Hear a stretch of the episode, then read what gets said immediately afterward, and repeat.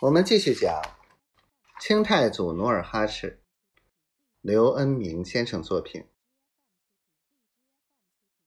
坐在一旁专为他人祈祷的梨花，起初闭目细听。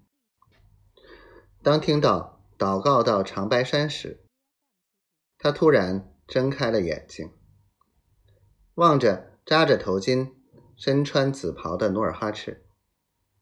他望了一眼，又闭上双目。然而过了片刻，他又情不自禁地睁大了眼睛，静思了片刻，朝小尼姑使了个眼色，就把努尔哈赤让到耳房。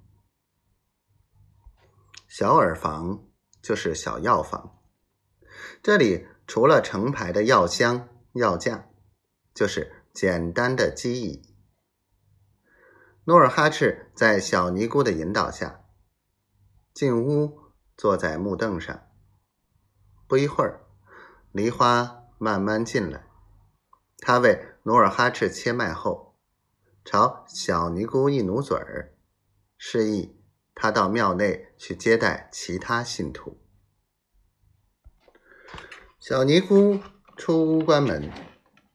努尔哈赤向门口瞅了一眼，发觉小尼姑走远，就猛地站起，向梨花扑过去。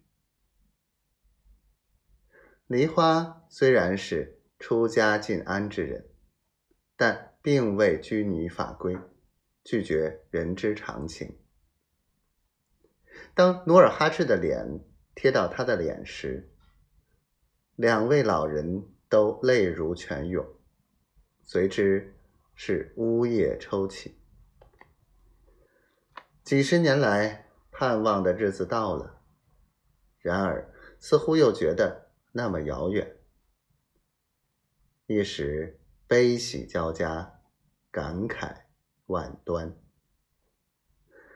两人无言的气哭一阵之后，梨花。把努尔哈赤让到一张木板凳上，用衣襟擦着泪道：“你身子骨可好？”努尔哈赤呜咽地说：“你是年过花甲之人，不咳不喘就算好呗。”